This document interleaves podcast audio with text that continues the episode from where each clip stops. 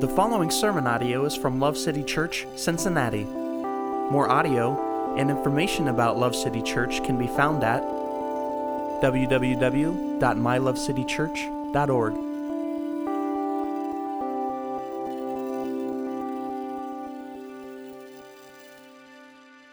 So we are continuing in our series this week called Who Are You? And we've been examining together the truths of the Scriptures regarding issues of identity and the vital importance of our identity being found in Christ. Turn with me, if you would, to Ephesians chapter 6. We're going to start in verse 10, and we're going to study together tonight the incredibly powerful truth that part of our identity as children of God is that we are soldiers for Christ. While you guys are hunting down Ephesians 6 in your Bibles, I want to read to you a different set of verses. It's 2 Timothy. Almost fell over there, I don't know why. 2 Timothy 2, verses 1 through 4. Let me read those to you while you're looking for the other one. You, therefore, my son, this is Paul talking to Timothy, his son in the faith. You, therefore, my son, be strong in the grace that is in Christ Jesus. The things which you have heard from me in the presence of many witnesses, entrust these to faithful men who will be able to teach others also. Suffer hardship with me, as a good soldier of Christ Jesus. No soldier in active service entangles himself in the affairs of everyday life, so that he may please the one who enlisted him as a soldier. So we see a couple things here. We see Paul's admonishment first here to suffer hardship as a good soldier. He's asking Timothy to join him in the work of being a soldier for Christ. And then we see the most likely cause, in Paul's mind at least, and I think he was right about it, the most likely cause for a Christian to abandon their post or end up being unfit for this duty of being a soldier. I'll read verse 40 again. It says, no soldier in active service entangles himself in the affairs of everyday life, so that he may please the one who enlisted him as a soldier. The truth is, guys, we have to admit this about ourselves. We are so prone to self-centeredness and self-focus and the entanglements of everyday life that we often forget there's a battle going on in the earth, and that we are supposed to be actively engaged in it as soldiers who loyally serve our King. I don't know about you, but I know that there's a tendency for me to get distracted and caught up in what's going on in my life and the lives of those around me on a daily basis, and to have my eye taken off or my focus pulled away from the fact that I'm enlisted as a soldier serving under Christ as my King, and that I got a job to do. It's really easy to get distracted sometimes, and we need God's help not to do that. You can call me crazy, but I kind of think it's strange that we have to be reminded that part of following Christ is being a soldier in His army, and it also means that we are called to engage in the spiritual battle all around us. I think it's a little wild that we need to be reminded of that.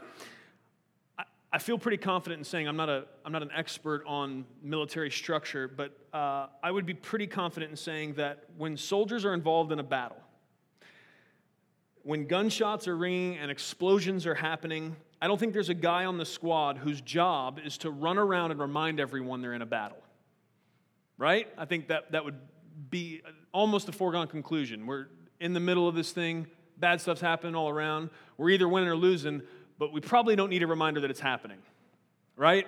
Right. You're excited about that, I can tell. That's good.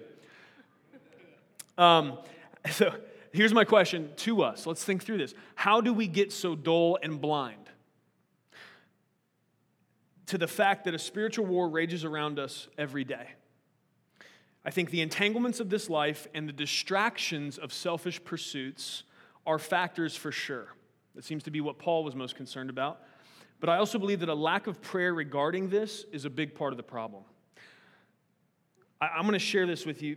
I pray this for you, Love City, very often, this specific prayer. And I want to ask you guys to begin praying it over yourselves and over this church family as a whole. If you look in Ephesians 1, Paul tells the church at Ephesus that he prays this prayer for them often. Okay, so I'm going to read you this portion that Paul says, I pray this for you, Ephesians, all the time, okay? Here's what he says. I pray that the God of our Lord Jesus Christ, the Father of glory, may give you a spirit of wisdom and revelation in the knowledge of him, and that the eyes of your heart may be enlightened. It goes on to say that the eyes of your heart are being enlightened to is the glory of Christ and the beauty of his kingdom and all of these things about Jesus.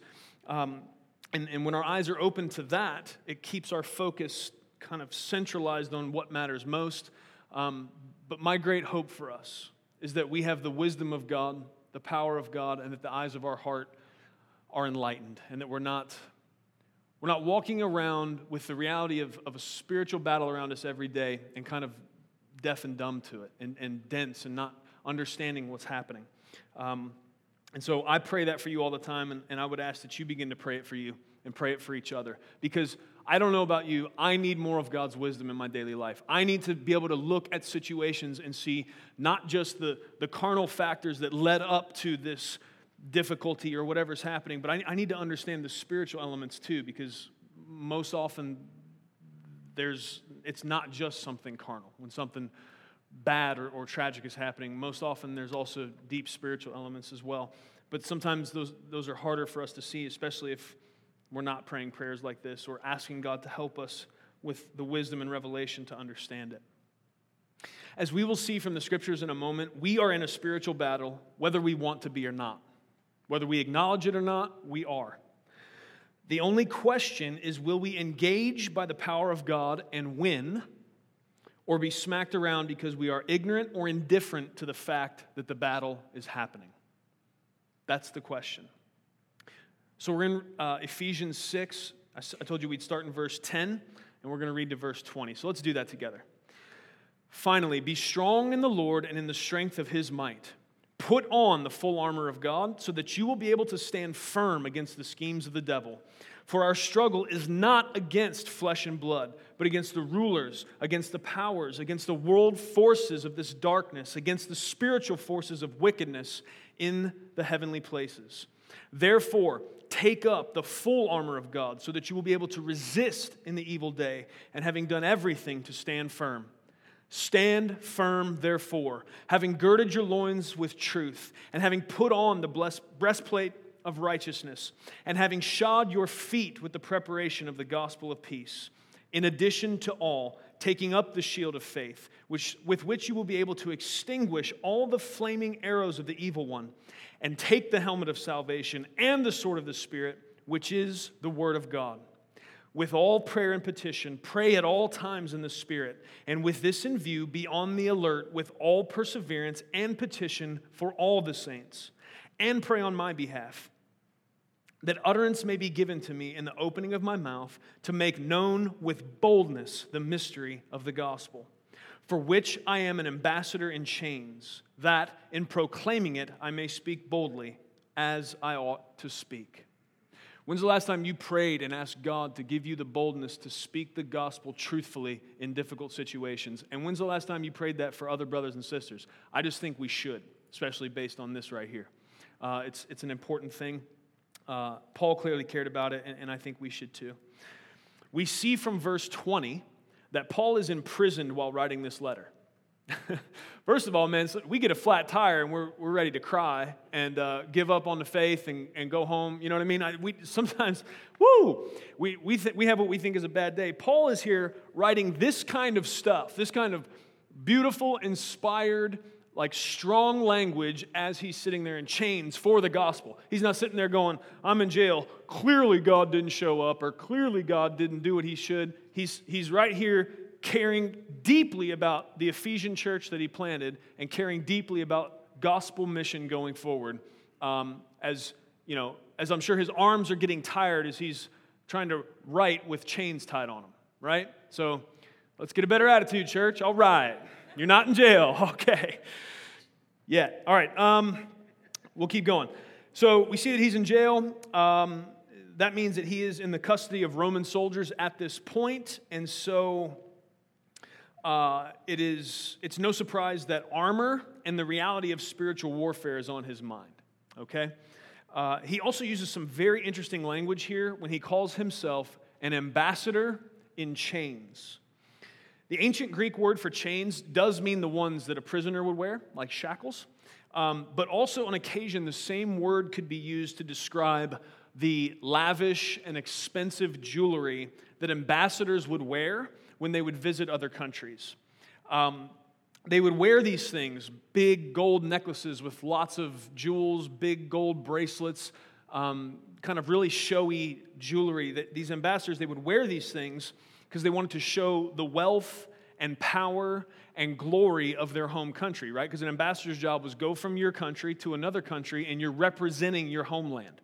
And so they want to show up decked out, right? They got their Gucci suit, they got their Prada glasses, right? Alligator skin shoes, they're on point.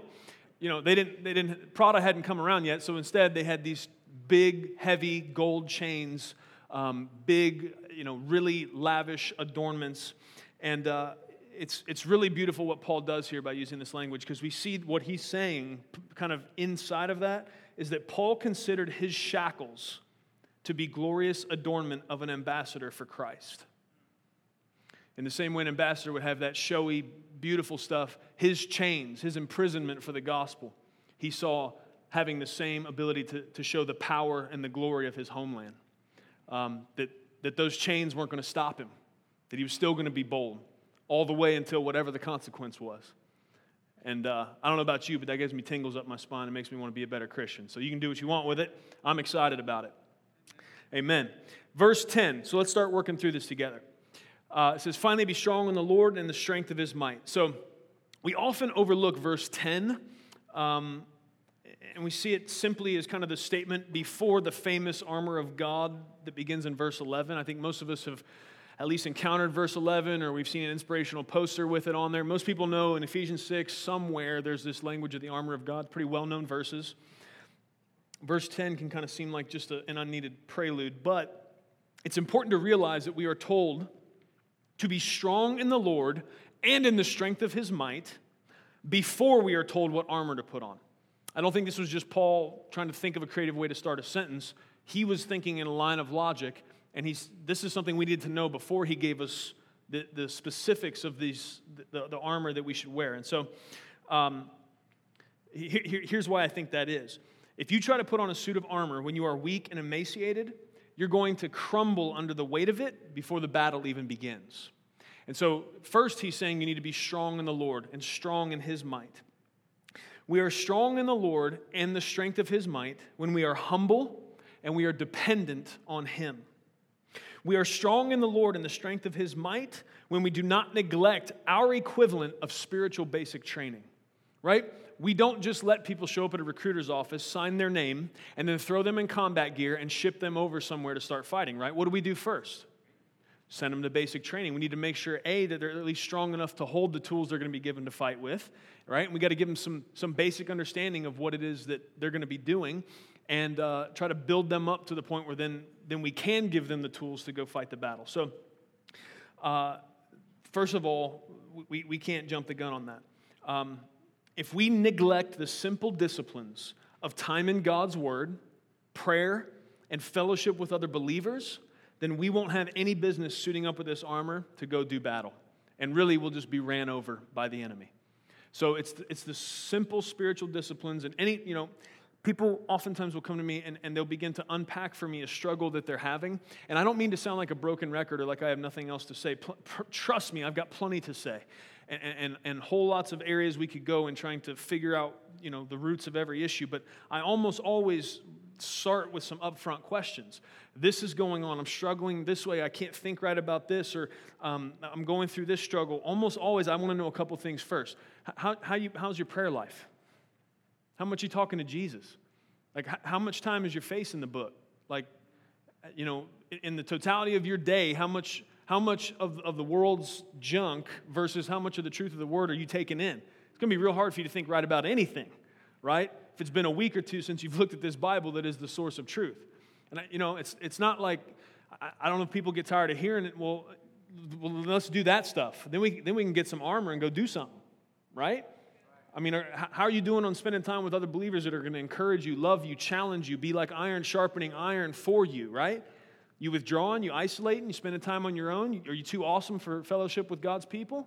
Yep. Well, let's start there, and then maybe your life will stop falling apart. We're having fun, right? All right, good. We'll find something you like in here, I promise. It always happens. I'll get to something you like. Okay. We also learn from this that even though, hear me, even though we know His strength is perfected in our weakness, we know that that's true, still we should not be in a constant state of crisis or struggle. The default mode for a Christian is to be strong in the Lord and the strength of His might, okay? I want us to think more about verse 10 in our lives. I want us to wake up and then assess around lunchtime and then again around dinner time. Like, if I was to stand in the mirror and say, I am strong in the Lord and the strength of His might, would I be telling the truth? Or have I been beat down by the lies and the yuckiness of the day? Yuckiness isn't a very theological word. I know. But, you know, sometimes you just got to say stuff to catch people's attention again. So I thought yuckiness might bring us all back. The default mode for a Christian is to be strong in the Lord and the strength of His might. That's where we should stay most of the time. Now, please don't think I'm saying we should never struggle. That's not at all what I'm saying. And I definitely don't want you to wear the everything's great mask, right? We do that. You guys know, y'all know somebody who, when they're asked how are they doing, just say good and can, you know, summon up a half-cracked smile, and then they want to move on and not have you ask any more questions, right? Y'all at least know somebody else that's done that before. You haven't, I know, but we don't want to do that. We're not talking about being fake, right? We're talking about being real, walking in the light. However, we should. I just want us to think more about reality. Reality is, because of Jesus, we have the Holy Spirit of God living in us. And Paul says because of that, because the gospel's true, because the enemy's already really defeated, that in general, most of the time, if we do have our face in the book and we are spending time in prayer with God and we are spending time around people that believe like us, so they're encouraging us, that most of the time we can be strong in the Lord and in the strength of His might. Amen. And so I think it's always, we have to avoid extremes, because I think we talk a lot here about walking in the light, being open, don't be fake, because that's really important. I think the default position of Christians for a long time has been to show up on a Sunday, in your Sunday's best, have a country club meeting and go home and try to make sure everyone there knows that your life is totally perfect. That's not helpful, because that's not true. And so we've tried to undo that tendency, but what I don't want that to cause is an overswing where we think, oh, well, holiness means I'm always broken down to nothing, and that's kind of where I should stay. We have the option, because of Jesus, not because of us, but because of Christ and His power, to be strong in the Lord and the strength of His might. So I want our expectation for a little bit for what life in our perspective should look like to raise a little bit. Trying to poke you with the faith stick. You happy about it, or are you biting at it? We used to have a pond I would go to when I was a kid, and there'd be snapping turtles, and we'd poke at them things with sticks. All you animal lovers, give me a break. It's a snapping turtle. We'd poke them with sticks, man, and those things, like, they would just wait a second, and they turn around like, ah, just snap that stick in half. So don't do that when I poke you. Just smile and like it, okay? Don't be a snapping turtle. All right. Where am I here? So, I'm not saying we should never struggle, but overall, we can be strong in the Lord. I don't want you to wear the everything's great mask all the time, but we should remember this. If we remember this will help us to stand strong in the Lord and the strength of His might. If we remember this, that you may be pressed today, but the Bible says you're not crushed. That you may be persecuted today, but the Bible says you are not abandoned. You might be struck down today, but the Bible says you're not destroyed. And if we will remember those things, even in the midst of being persecuted, struck down, these difficulties, we can stand firm and stand strong in the strength of the Lord. I know you might be knocked around, but you're not done. Why? Because you're on Team Jesus, and there is infinite power at your disposal and available to help you to come back, right? I get knocked down a lot, but hey, I'm going to get back up. You can't beat a guy that won't stay down. Amen. Jesus didn't stay down. I'm walking after Him. Woo! They hit Him hard, didn't they? Couldn't keep Him down. Amen. That's my King. I'm in His army. All right, we're at verse 11 and 12. It says, put on the full armor of God so that you will be able to stand firm against the schemes of the devil. For our struggle is not against flesh and blood, but against the rulers, against the powers, against the world forces of this darkness, against the spiritual forces of wickedness in heavenly places. We would have a 75% reduction in conflict inside and outside the church with other people if we believe that verse right there, first of all. You know what I'm talking about? We are so, we are so carnally minded sometimes. Like, when issues arise, we just, I don't think we pray the prayer that Paul prayed. I don't think oftentimes we do have wisdom and revelation. I think oftentimes the eyes of our heart are blind as can be. And so oftentimes we get sucked into these situations and we see it only for these carnal factors. And we don't understand, man, there is stuff behind the scenes. There is spiritual factors here. And we don't war against people. We're going to talk a lot about spiritual battle today. I need to make this distinction now. You got to understand, the weapons of our warfare are not carnal. Why? Because we're not fighting people. We're fighting against our common enemy, okay? That's really important. So verse 11 and 12 tells us that we have an enemy. His name is Satan, and he's a schemer. The book of 1 Peter says he's like a roaring lion seeking whom he may devour. You can think of that roar as a constant flow of deceptions and false saviors and idols that pour forth from his mouth, and it is only those who are either ignoring the fact that there's a battle or that do not know the truth whom he may devour with his lies. Do you see that key? We hear this language, and I think we miss the point sometimes. Peter said that Satan is like a roaring lion seeking whom he may devour. Well, I think we focus on the lion part, and like, ooh, that could be scary. Lions have claws and teeth, but we don't understand. Here's what he's really saying. He's just walking around talking a lot. He's a roaring lion. He's walking around roaring, seeing whom he may devour. The roar, it lets him know who's scared of this or who's going to buy this junk that I'm selling. Those are the ones he can devour. The Christian who is steeped in the truth of the gospel, standing firm in the faith by the power of Christ, the roar, they're not intimidated. They're running at it. Where'd that come from? Who's got a problem today? Here I come, right? That's how we're supposed to walk. And I think a lot of times, because we're not steeped in the truth of the gospel, because we're not standing strong in the armor of God, because we are overtaken by lies and idols and false saviors half the time, even those of us who are supposed to be the front line of defense against that stuff are over here quivering when the roar comes. That's got to stop. We got to stand firm in the strength of the Lord and the power of his might. Amen. I hope you're getting excited about it. I hope you're getting some faith and vision for your life being different and you having an effect in this fight. Because there's a fight, folks. You're in it. And you're either on the sideline just getting ran over, ignoring what's going on, or you're gonna cause some problems for hell. And I hope we're a church that causes problems for hell. I'm not just talking about slowing them down. I'm talking about them going in reverse. Jesus said he was going to build his church and the gates of hell weren't going to prevail against it. What was he? I really like it when Jesus talks trash. What was he saying? We're going to win. That's a big deal, man. You don't go into sporting events and stuff like, I mean, you know, I know sometimes guys do run their mouth, but you can't speak with the kind of confidence that Jesus spoke. There's still always a chance. You know, it could go the other way. There ain't no chance. So I'm telling you. Ain't a word. I know. But I lose all the theological prowess when you guys stare at me like that when I'm trying to talk about how powerful Jesus is and how much we should have an effect on the atmosphere we're in, man. All the pretty language is going away. You guys are going to make me go hood here in a second. Don't do it. Don't do it. Woo, all right.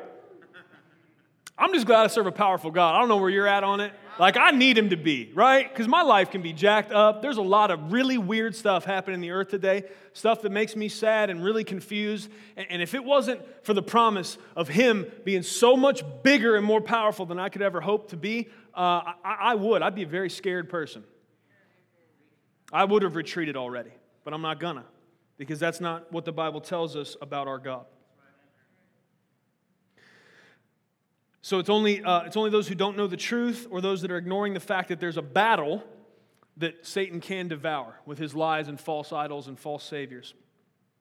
I need to say this. If you've been around here any amount of time, you've heard this, but it's something, this is such a pervasive misunderstanding. I feel like we need to say it often And I feel like repetition for you will help you be equipped to dismantle this understanding in kind of the world around you. Satan and God are not equal opposing forces. We need to understand this, right? And it's when people say stuff like, oh, every religion is fundamentally the same. No, they're not. Most religions understand the darkness-light paradigm, the good-evil paradigm, as equal opposing forces, right? Like magnetic, like positive and negative, or they see light and dark. They've got the yin-yang going on, right? With perfect equal balance. We got in Eastern mysticism and stuff, it flows into our movies and our entertainment. You see this idea all the time that it's like this tug and pull, and they're equal and. That's not the picture the Bible paints of what this looks like at all. Let me give you an example. James 4:7. Who knows what that says? Okay, church, praise God. This is homework right here. Don't come back here next week without knowing this verse, okay? I love you. James 4:7. Here's what it says. Submit to God, resist the devil, and he will flee from you. That doesn't even sound like a fight to me. It gives me one step. Submit to God, and then all I have to do, I don't have to fight real hard. I don't gotta even be that good at fighting. All I have to do is resist. If I put up resistance, it says the devil has to flee from me. Why is that? Because I'm a bad man? No. Jesus is. Because the battle's already been fought. And if you know who you are in Christ, if you know who Christ is in you, then there is no tangling, there is no wrestling, there is no fighting. There is only somebody saying no because of the authority of Christ, and he's got to go. Submit to God, resist the devil, and he will flee from you. A lot of people forget the first part of that verse. Submit to God is the key. You go around resisting the devil and you're not submitted to God, guess what? There were 7 sons that tried that. They got their butts whooped. You know what I'm talking about? Go look it up if you don't. Real interesting story. Submit to God, then resist the devil. And here's the beautiful promise. I don't know if you heard it the first time. Let me say it again, because you should be excited about this if you belong to Jesus. He will flee from you. Woo! I like the idea of my enemy, the one who hates me and hates my God, having to flee from me simply because I'm connected to the God that whoops him every time. Amen. Man, he's saying whoops and all kinds of crazy stuff. Yep. The less excited you act, the further south my accent's going to go. So there you go. You know what's happening now. Amen. I like the South. I'm not giving him a hard time. Okay, so Satan is our enemy. Because he wants, let me say this. I got real excited. I said, don't come back if you don't know that verse. Maybe you struggle with memorization. You're welcome here. I don't care how many verses you know.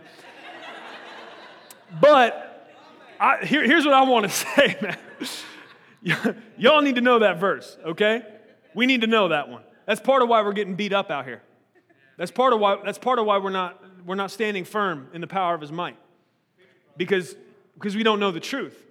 Because all these lies and this constant message that the Satan's big and bad, and man, we're outnumbered, we're overwhelmed. Look at how dark the world is. I don't care, because this is true. Let God be true and every man a liar. I don't care what the counter message is. I've seen it true, man. If you submit to God and resist the devil, he'll flee from you. He will run scared, because he's already tangled with Jesus. And it didn't go well for him. And now I have the same power by which Jesus destroyed his enemies at work within me. Amen. So I'm going to quit cowering. I'm going to stand firm. And I want you to as well. I want to make hell scared. They should be. Satan is our enemy because he wants everyone to rebel against God with him. That's why he's our enemy. Before you question the reality of this, based on the idea that no one would ever rebel against God if they had been as close to him as Lucifer, right? So I've heard that before. People will, as you explain to them kind of what we know about how all this went down, it's like, how could Lucifer ever be dumb enough to rebel against God? I mean, it's a solid question, right? Because you think you're in the presence of God. How do you get so sideways stupid as to try to rebel against him? A God who is infinite in glory, power, majesty, and strength. How do you ever get so dumb as to stand in opposition to him, right? And so I guess that's a solid question, but it has an answer. And so don't discount what the Bible tells us based on a question that you or somebody else may have, because I would offer you these thoughts. How could Lucifer be so dumb, even though he was in God's very presence in heaven, as to rebel against him? Okay. Think about Adam and Eve in the garden. Talked with God face to face, and yet went sideways stupid enough to rebel against him, right? Those were fun because we were talking about somebody else. Now we're to us. And you and me that have the whole New Testament given to us. We got the Gospels that tell us that Jesus came and did what he did. We got Acts that begins to show us what happens in the earth when the Holy Spirit is loosed and the church has begun to be built. We have the epistles that give us all this beautiful language to understand how we live in light of what Christ has done. How do we, with all of that, rebel and get so sideways stupid that we would decide that there's a path better than what God has laid out for us? So let's not discount the story. Pride has an incredible blinding effect. Somehow, Lucifer was so overtaken with pride that it blinded him to the fact that his efforts would be completely futile forever.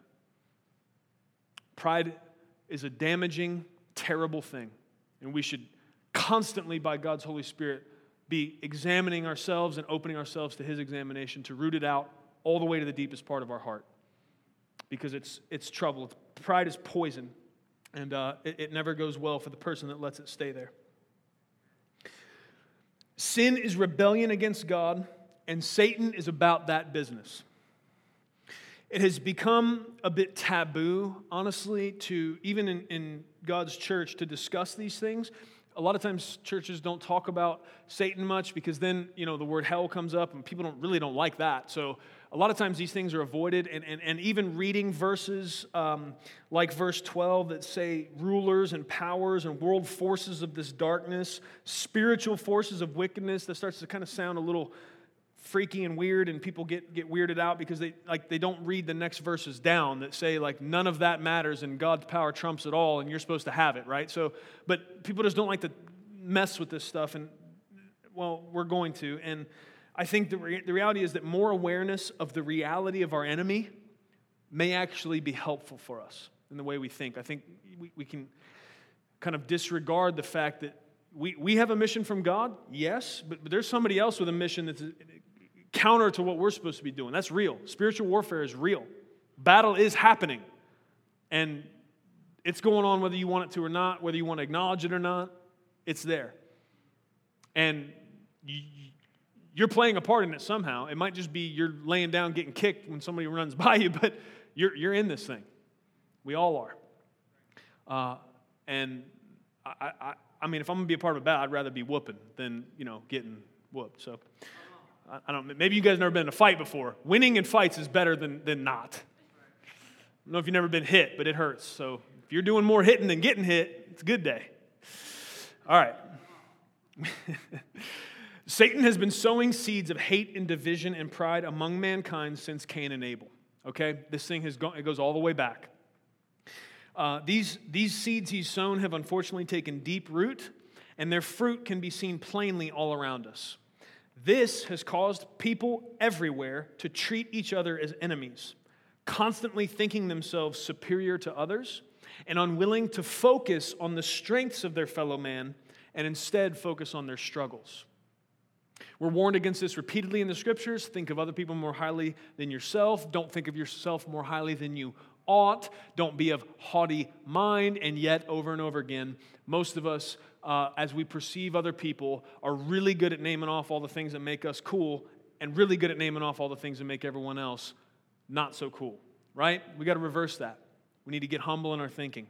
And it's really damaging that we, oftentimes, even in the body of Christ, buy into that junk. There's a verse in Romans where it says, this is such a great verse. It says that we are supposed to try to outdo each other. We should be in a contest all the time with each other. Wait, what contest? That's mean. No, this is a good one. There's a winner and a loser. I don't like that. Well, hold on. You didn't listen to me yet. Here's the contest. It says that we should constantly be trying to outdo each other and showing honor to one another. I should be in a fight with you all the time to try to show you more honor than you show me, to try to serve you better than you serve me. Man, can you imagine what this would look like if we bought that verse, hook, line, and sinker? Can you imagine what the world, what message they would receive from a people that lives to each other and for each other like that? Now, I will say this.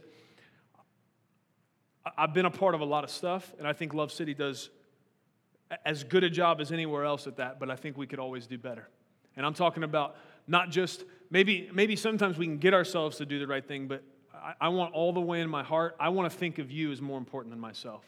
I want to think, when I think of you, I want to think about all the things that makes you valuable to God's kingdom. I want to think about all the reasons why. If I'm in a spiritual battle, I want you next to me. Your strengths, the things that God put in you and makes you an effective soldier for Jesus Christ. Those are the things I want to think about you. I don't want that tendency that happens in humans to, when I think about you, start thinking about why I'm better than you. That's nasty, isn't it? It just feels gross saying it. But we do it. We do. We struggle with that. We got to get humble. Amen. Satan knows the power of unity in people, and so one of his most effective schemes throughout time is to get us to treat each other as the enemy instead of him. Isn't that sneaky? I'm the enemy of all mankind because God loves them, but here I'm gonna smoke and mirrors and shuck and jive, and I'm gonna get you guys to focus on fighting with each other instead of focusing on me. Because really, if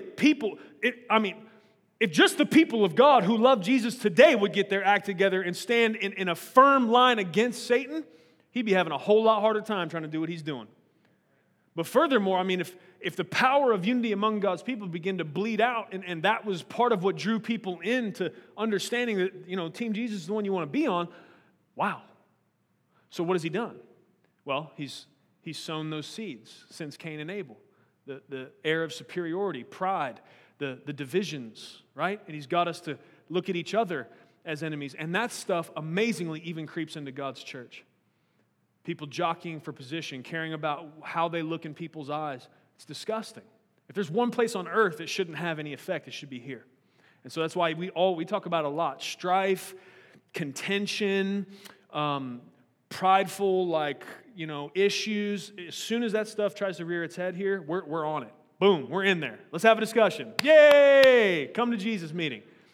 And then normally we get in there, we talk about the scriptures, and everyone thinks right for a minute, and we hug each other, and there's some tears, and on we move, right?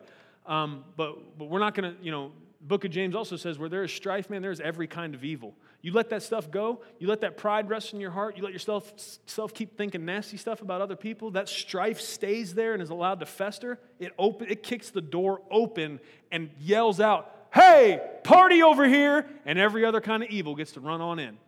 I don't know about you, I can't afford that. Right? This is tough enough without every other evil up in here having a party.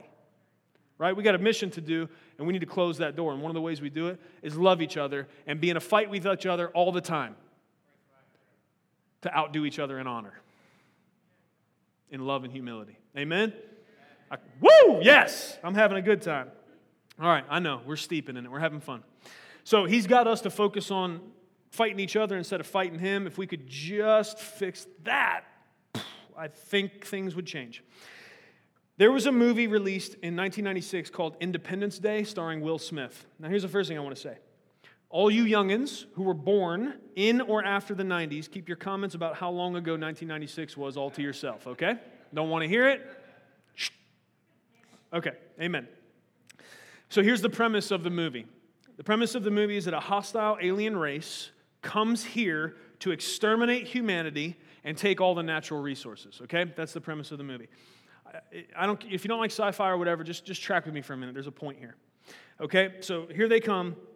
They send these city-sized ships, right? Incredibly large ships, and they go all over the earth. So these ships, they hover over like Washington, D.C., and Moscow, Beijing, Cairo, Paris, Berlin, and over every other capital and major metropolitan area on Earth, right? So it's like this huge ship comes in, like the size of the moon, and then all these other ships break off of it, and these ships are like the size of cities, and they go and they hover over every large city and capital in the Earth, okay? They hover there for hours, and then all at once, they open up at the bottom, and they shoot a death ray that decimates every one of the cities within a matter of minutes. The explosion starts right where it happened, and it just like rings out. Everything is destroyed. Everybody that didn't get out in time died. I'm going to say something weird to you, but stick with me. I think this might be the best thing that could happen to us as humans. I know. I know. You know why? Here's why. Immediately when that happened, immediately as soon as that happened, those ships opened up, the death ray destroys every metropolitan area all over earth. Here's what happened. All of the ignorant divisions and points of contention between people disappeared. Because all of a sudden we were united by the fact that we had a common enemy. Race, age, socioeconomics, nationality, and every other thing that divides us, these things that we so often let be at the core of our identity, they disappeared. And we were united in fighting this enemy that was bent on destroying us all. We could see racial violence stop tomorrow. We could see law enforcement-related deaths stop tomorrow. We could see gang violence stop tomorrow. We could see wars and genocide stop tomorrow. All of the Miss America pageant contestants could get their sweet little wish, and we could see world peace tomorrow. You know how? You know how that could happen? All those things I just said could happen all at once. Tomorrow it could happen. If a ship full of predator-looking aliens showed up and started mercilessly killing every human in sight. Guess what? All the gang violence stops. Guess what? Now the Crips and the Bloods, they're both killing aliens.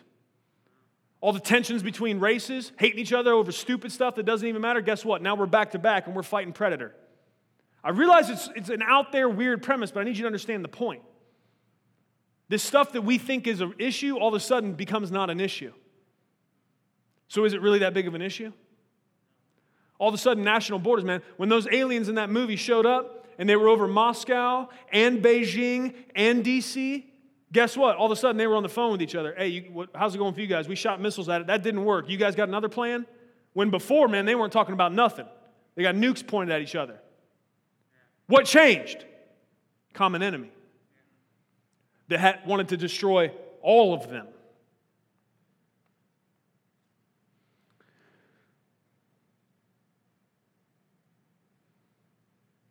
All of the sudden, if that were to happen, you guys know what I'm talking about when I say Predator, right? You know what I'm talking about. Arnold Schwarzenegger back in the day, the Predator. Scariest aliens anyone's ever devised. I mean, look like they got dreads. I mean, they're scary with the mask. They take it off. Whoo! I mean, man. I'm not scared of much, but the Predator shows up. If I don't get a shot off from a long way, I'm running. So I'm talking about a ship full of Predator-looking aliens shows up. They start killing everybody because they want this planet. Here's what happens. All of a sudden, the U.S. and Russia, they're allies. The rich and the poor, they're allies. The Democrats and the Republicans, they're allies. The Bengals and the Browns, allies. All of a sudden, we're on the same team. Why? Because the Predators want to kill all of us. So all of a sudden, the guy I wouldn't have talked to the day before because of some dumb stuff up in my own head, I'm back-to-back with him hoping to keep Predator off of us. You see what I'm talking about? Why? Why does that happen? Because we have a common enemy that wants to kill us all. We would fight together. Here's the kicker, friends. Here's why we need to preach the bad news of the gospel. We do have a common enemy who wants to kill us all. We don't need an alien invasion for that to be true. Those enemies, their names are Satan, sin, and death. And they are much worse than aliens who can end our life on earth, because if they win, the loss is eternal. We have a common enemy.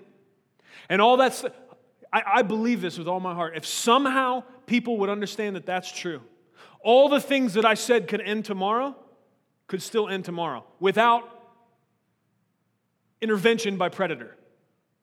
If people would just understand that we do have a common enemy.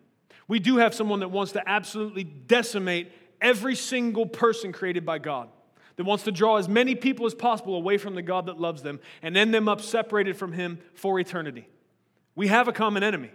He hates Russians and Americans. He hates Crips and Bloods. He hates Browns and Bengals. He hates rich people and poor people. And he'll use prejudice and pride and stupidity in all those groups to keep them looking at each other full of hate instead of focusing on him. Because if they would do that, they could break his back and push him back to hell where he belongs. We do have a common enemy. We need to forget about the petty ignorance that divides us and unite under the lordship of Christ. We need to put on our armor and beat back our enemy with the truth of the gospel. This is the only hope for the world. We talked in overarching society-wide terms with the alien idea. Let's bring it down to you, because it's easy for us to say, yeah, everybody should. Yeah, everybody should think better, and then it would get better. Okay. Who annoys you the most in this world? Go ahead. Who do you have the most trouble getting along with? Why is that? How important is the beef that you have with them, right?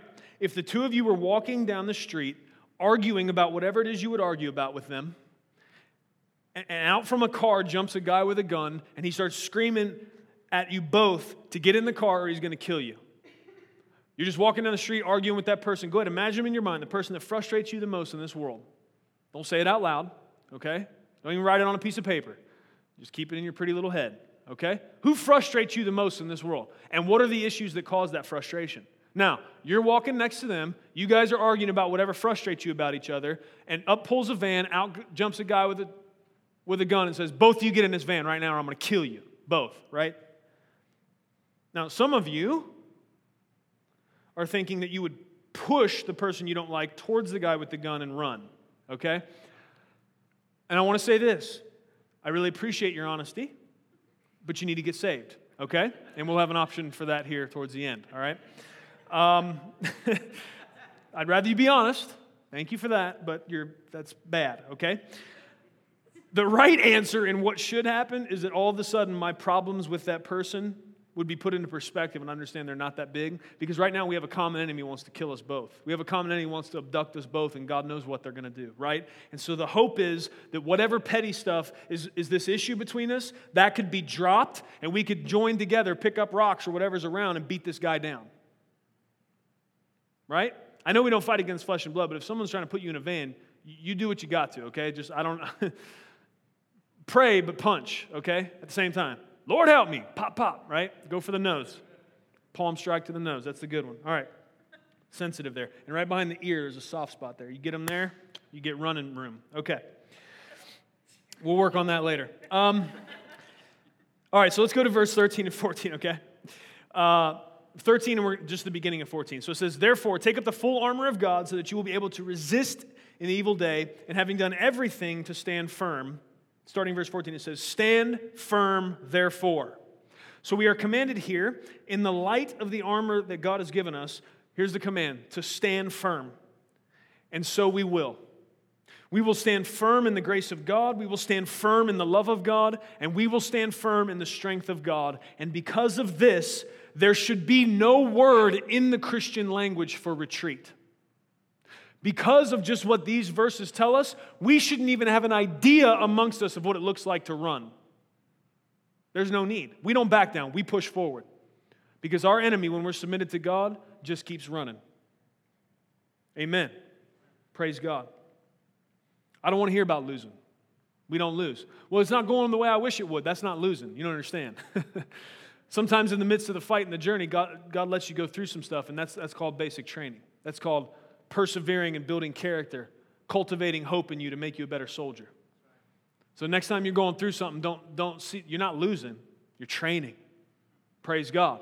I want to be a better soldier, man. I want to be the most lethal black ops, nasty dude on God's army of anybody, man. I want devils to scream and run when they see me coming.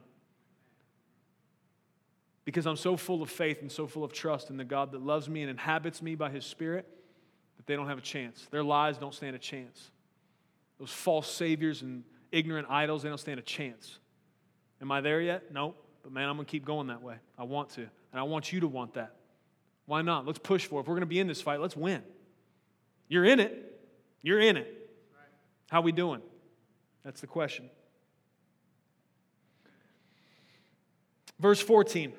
So here we go. It starts breaking down the armor for us. Stand firm, therefore, having girded your loins with truth, okay? When's the last time you girded your loins? Most of you don't know, okay? I understand we don't use that language very much today. This is reference to a belt, okay? So your loins are in this area, and you're girding them up with a belt, okay? So this is the belt of truth.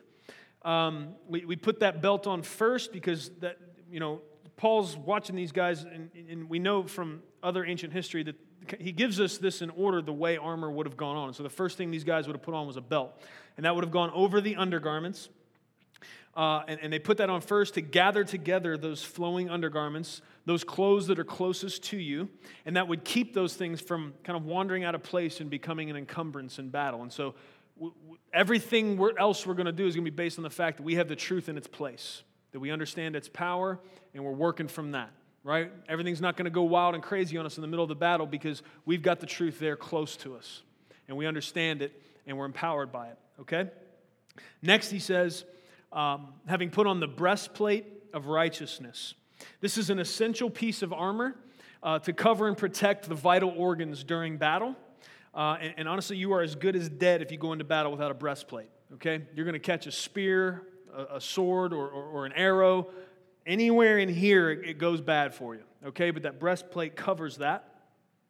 And it says that this is a breastplate of righteousness. This righteousness is not ours. It's not our righteousness that absorbs the blows from the attacks of the enemy. It is Christ's righteousness that we are allowed to wear by grace through faith. And whenever we are under attack and we try to defend ourselves, hear me, with a list of good things we have done, we quickly find out how frail and fragile and quickly undone our own righteousness is. You try to go out into this battle with a breastplate of your own righteousness, things are going to crumble and fall apart quick. It won't stand up to battle. Jesus' righteousness, we can go all day. And it won't even have a mark on it. It's infinite. It is only the perfect, eternal, and beautiful righteousness of Christ that will withstand any onslaught that the enemy can produce. Next, he tells us to shod our feet with the preparation of the gospel of peace. So these are gospel shoes, okay? The ladies got excited. There's shoes in this armor. Woo! Now we're in. I know, some of you don't care about shoes. The shoes are the gospel of peace. So the word, it's important here to understand the word preparation here, preparation of the gospel of peace. It's really to say, it's as if to say like a prepared foundation. So if you read it a certain way, you could think the preparation is the shoes, but it's a solid foundation of the gospel of peace. That's the way the language breaks down there. And so, I mean, if you're a part of Love City, this won't be surprising to you. The gospel is the sure foundation for all that we do in the fight, okay? And it makes sense that he puts the gospel in this position of being the shoes, because it doesn't matter how strong or capable of a warrior you are, if your feet are injured in a battle, you will easily be overcome. And actually, if you look in history, Alexander the Great, and I can't remember which Caesar, one of them, but it's attributed to them that the fact that they equipped their soldiers with very good footwear is part of how they won their battles, because they could move quickly over rough terrain, and their feet would stay okay. And so the gospel protects us to stay in the battle. The gospel is the sure foundation we stand upon, unmovable, right? And it's not going to be wore out. The gospel is the eternal truth by which we fight. And so I'm thankful that I get to shod my feet. When was the last time you shodded yourself with anything? Nothing. You don't do that. I get to put on these gospel shoes, and I can run hard and far and fast for Jesus. Thankful for that. Next, he talks about the shield of faith. In addition to all, taking up the shield of faith, with which you'll be able to extinguish all the flaming arrows of the evil one. This is interesting. The shield that Paul had in mind, it would not be like one of the, you know, small circle deals like you'd see Vikings carry. This would be more of the oblong, bigger shield that it would cover the whole soldier. And the reason for that is, in ancient warfare, they would light their arrows on fire. And as they shot, they'd light them, and as they shoot them, I don't know if you've ever blown on a campfire, but as they shot it and the air was moving, the fire, it would actually burn more intensely as it went through the air. And so what would happen is, even if that arrow didn't make it through the shield, but it only struck it and started this, and, you know, if there's multiple arrows, but even one really burning good, it could set the shield on fire, and it would cause the soldiers to be tempted, at least, to throw the shield down and become open and vulnerable to attack, okay? Oftentimes, the attack of the enemy is intended to try to get you to throw down your faith. If you do that, you can be sure the next arrow is going to knock you down. I know sometimes the flaming arrows of the enemy come, you hold up that shield of faith, it hits, man, it's whatever that lie is, whatever that situation is, whatever that difficulty is, it's challenging what it is you believe. That fire is starting to eat away at that shield of faith, but we can't throw it down. So often people are like, this is doing me no good, man, this thing's burning, and they throw it down. And that's what the enemy wants, because then what happens? The next one that comes, you're taking it through the breastplate. You're done. You need the shield of faith. Don't throw away your faith because it's challenged. That's time to grip onto Christ and keep pushing through. Ask for wisdom and answers. Don't let a flaming arrow from the enemy scare you, man. The shield of faith extinguishes them. The only time it doesn't is if you get freaked out and throw the thing down. Don't throw away your shield of faith. You hold that all the way. Stay in the battle. Next, he tells us that we should take the helmet of salvation. The helmet of salvation protects the head and your mind. There are countless painful results because of sin and the curse that can cause us to be distracted, depressed, and discouraged in this life. Is this world jacked up, Love City? Yes. Is there stuff in our life personally that can cause us to either be depressed, distracted, or discouraged? Yes. If we pay attention to anything outside the sphere of our own little bubble, is there stuff to be discouraged about, distressed about, or depressed about? Yes. All kinds. Here's how the helmet of salvation helps us with that. We see the desperate call of the psalmist in Psalm 51:12. Here's what he says. It's a request for God, and he says it's a request of God, and he says to him, he asks God to restore to him the joy of his salvation. Restore to me the joy of my salvation. If all else that we hold dear burns to ash around us, we should be able to rejoice in the fact that we have been saved by grace through faith in Christ. And we know that salvation will carry us into our eternal rest and restoration.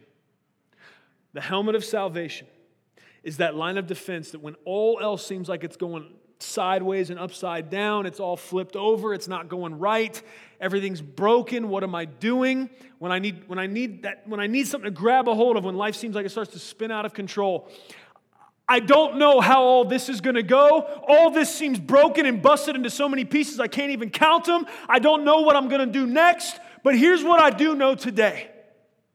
I'm saved by grace through faith in Christ.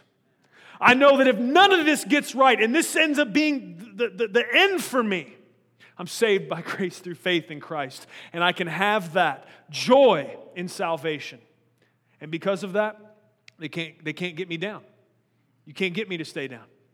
I don't care if every other piece of armor is falling off. If I'm running around and all I got's my helmet, here's what I know. I'm saved because Jesus loved me and he came and got me. And so you can't get me down. You can't keep me down. I might get distracted, sure. My eyes might wander to the right and the left, but when I look up and I understand what's over my head, that helmet of salvation, I got joy in my heart. Doesn't matter what everything else looks like. I'm saved by grace through faith. The joy of the Lord is our strength. The joy of the Lord comes because we know that we're saved. Thank God for the helmet of salvation. Next, he talks about the sword of the Spirit, which is the Word of God. This is the only offensive weapon that we are given because it's the only one we need. It is the Word of God, given to us by the Spirit of God. And its razor-sharp blade strikes fear into the hearts of our enemies. In the same way that in Tolkien's Lord of the Rings, when Gollum, the beast, quivers at the sight of the elven blade called Sting, in the same way, Satan and his cohorts shudder at the idea of a spirit-filled Christian rightly wielding the Word of God. We see the most skillful and powerful display of this type of power when Jesus himself cast down the attempts of Satan to tempt him by speaking the Word of God with boldness. Jesus submitted to God, he resisted the devil, and the devil fled from him. We are promised the same result if we will follow after his example. So what am I saying to you? I'm saying to you, take up the Word of God. I'm saying to you, know what James 4:7 says, and know what a bunch of other of these verses say. Know what the promises of God are to you. Know who God has said you are. Know what He said about what it means that the power of God rests inside of you. You know what Ephesians 3:20 says? It says that God can do immeasurably more than we could even ask or think, possibly imagine. Do you understand what I just said? You know what immeasurably more is? That means God can do so much more than you can ask or think, that the much more, you couldn't even measure it. Here's the kicker. He says He does that by the same power that's at work within you. Woo! You feeling tough yet? I am. Come on now. But you got to have the Word of God. You got to have it enough that you can pull it up out of that sheath and do something with it. And how do we do that, right? That's what the Bible's talking about when it says death and life is in the power of the tongue. How did Jesus use the Word of God? When the temptation came, He spoke the Word. No, Satan, shut up. You're a liar. Here's what God says. Well, turn this stone into bread, man. You're hungry. No, I'm not going to do that. Man doesn't live by bread alone, but by every word that comes out of the mouth of God. Well, look, man, just... Look at all this cool stuff. I own all this. I'll give it to you. Just serve me instead of God. Get out of here. I serve only God the Father, right? There's one God, and I serve Him only. Jesus knew His Bible. That's the sword of the Spirit. The Spirit of God gave us the Word of God, and that is what we fight with, right? And so self-help and psychological tactics and all the other stuff that we try to work in here. Look, ultimately, at the end of the day, when it comes to spiritual warfare, you got to have this Word. You got to have this Word in your heart. You got to have it to where you can pull it out of the sheath and start cutting demons with it. There's a battle going on. What's your part? What are you doing in it? That's what I'm trying to say. You can try to ignore Ephesians 10 through 20. You can, flip the page, not look at the scary stuff about forces of wickedness in the heavenly places. Listen, if you read the whole thing, though, what you don't end up with is a fear about wicked forces in heavenly places. You end up with a whole bunch of boldness because Jesus whoops the wicked stuff in heavenly places, right? The darkness loses, the light wins. This ain't a yin-yang. This is Jesus wins all the time. And you can either be on that squad or you can be on the getting beat down all the time because you believe lies squad. And what's the difference? Really what you do by faith. That sounds simple. Yep, pretty much is. Amen. I'm glad this stuff's simple. I'm a simple guy. I need it simple. Why is it that the Word of God is so powerful that when it's rightly wielded, it vanquishes its enemies and makes a mockery of their efforts, right? Jesus, when Jesus wins, the Bible uses this language like He's going to make an open show of His enemies. That's like when, really mean big brothers go to their little brothers and grab their hands and go, stop hitting yourself, right? And they're smacking them in the face. Whoever was the little person in that equation, you were the stop hitting yourself, yeah. You know how embarrassing that is and how just defeated you feel. When Jesus beats His enemies, man, that's what He does to them. Stop hitting yourself. It's funny that you're trying to fight. You little wiener, right? You ain't doing nothing. That's how Jesus treats the devil. That's the way He deals with him. And yet we walk around somehow intimidated by a roaring lion that's already been beat. That all he can do is lie and deceive and somehow convince you that his power is more than what it really is. If we knew the Word, the roar wouldn't work. We know it's just a bunch of hot air that means nothing. Praise God. But why is it the Word of God is so powerful? That it not only vanquishes its enemies, but makes a mockery of their efforts. Here's why. It's because the Word of God, it's 66 books written by 40 authors over the span of about 1,500 years on 3 continents in 3 languages, and yet it tells one story. It tells the story of God's incredible creation, man's foolish rebellion, the resulting curse, God's loving plan for rescue and redemption, and the promise of our full and glorious restoration. Why is it that the Word of God is so powerful? Because the Word of God in its totality is pointing us to the gospel. And the gospel is the power of God unto salvation. And the Word of God is about Christ and His gospel. Genesis to Revelation, it's about Jesus. Think about it. The Old Testament, it gives us our history. It tells us how this thing got going. But, from Abraham on, we see it with Abraham, and we see it with Jacob and Joseph and Moses, and on up to Rahab and Ruth and Boaz.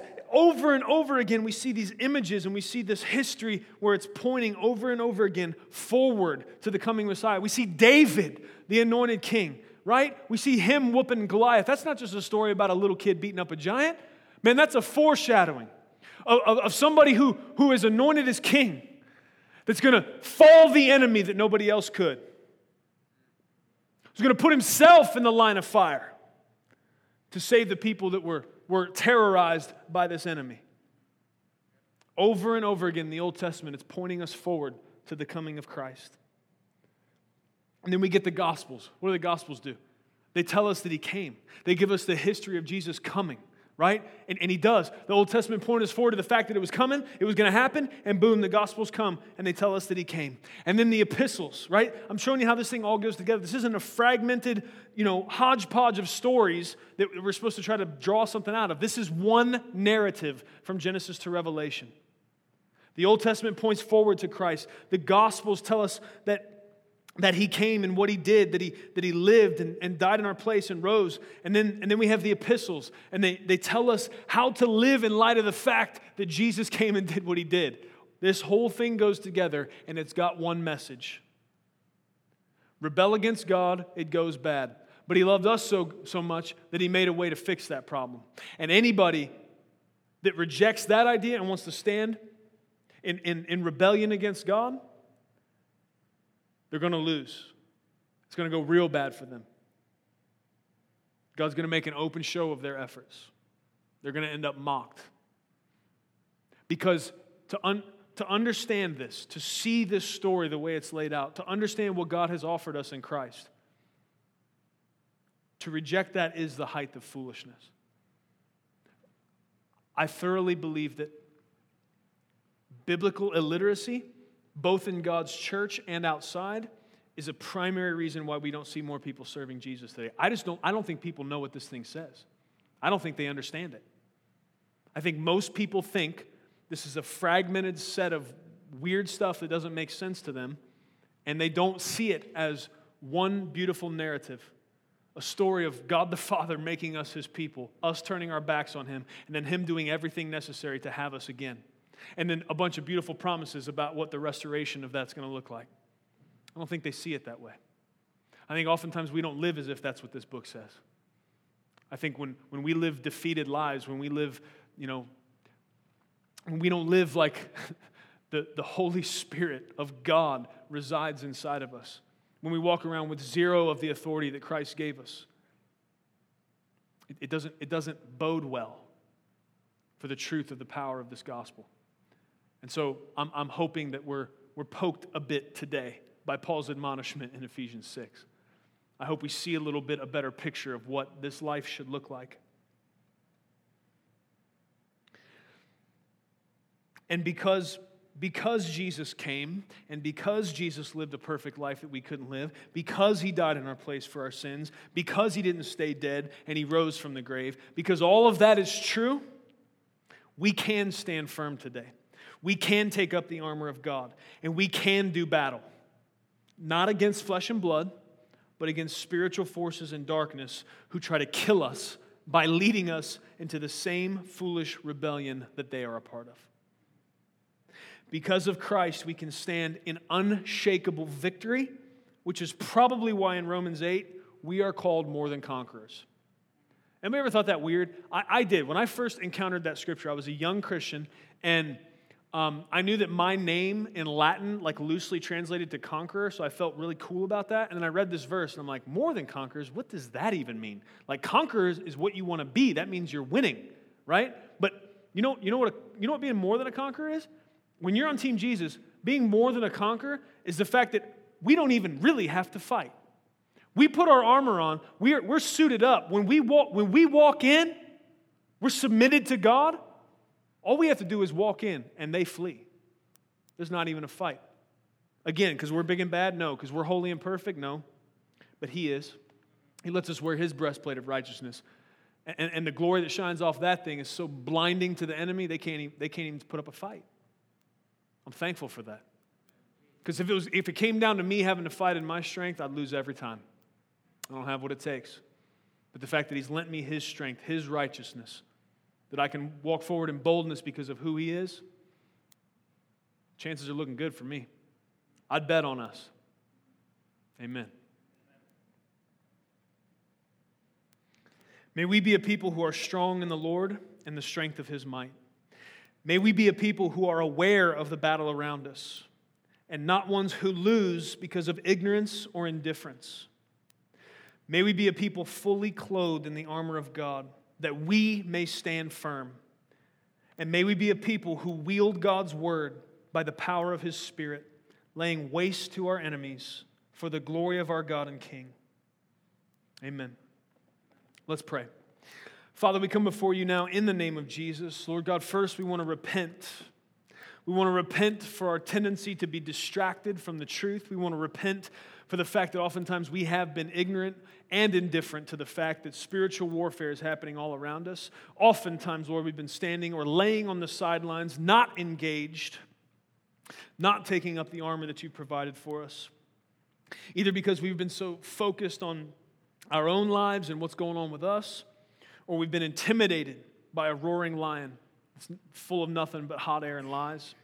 Lord, for these things we repent and we ask for your forgiveness, and we ask you, Lord, to continually change our understanding. We don't want to become prideful or haughty in our own eyes and mind because of these verses, but we want our confidence in you to create in us a boldness that makes us faithful soldiers for you, King Jesus. We need your help for this. The constant tendency is going to be for us to try to shift into neutral and just make it. But Lord, we don't want to do that. We want to take up the armor. We want to suit up. We want to pull out the sword of the Spirit, which is your perfect inspired word, and we want to do war. Lord God, that is clearly your desire for us, that we would not sit unengaged, but that we would stand up and we would join the fight.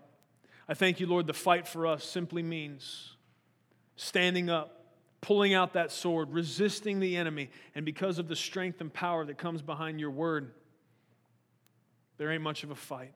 It's just taking ground for you. It's just expanding your kingdom. We just move forward, telling more people the beautiful truth that they need not be hopeless, but that there is hope in you. Thank you, Lord. The fight for us is easy because you already won. Lord, how is it that we disengage from a battle like that? How is it that we disengage from a fight that if we really believe what your word says, we would win all the time? Lord, how is it that doing our own thing seems more appealing than that? God, I want to do exactly what it is you called us to do. Help us as a church family, to be a people that collectively shake the gates of hell. God, I want to do damage to the kingdom of darkness, and I want to expand your beautiful kingdom as far as possible in this earth. Well, we want to do exactly what it is you've assembled us together to do. Help us to be faithful soldiers of Jesus Christ. Lord, for our good and your glory. It's in Jesus' name we pray these things. Amen. Thank you for listening to audio from Love City Church, located in Cincinnati, Ohio. Feel free to make copies of this message to give to others, but please do not charge for those copies or alter the content in any way without permission. To give, or find out more about Love City Church, visit www.mylovecitychurch.org.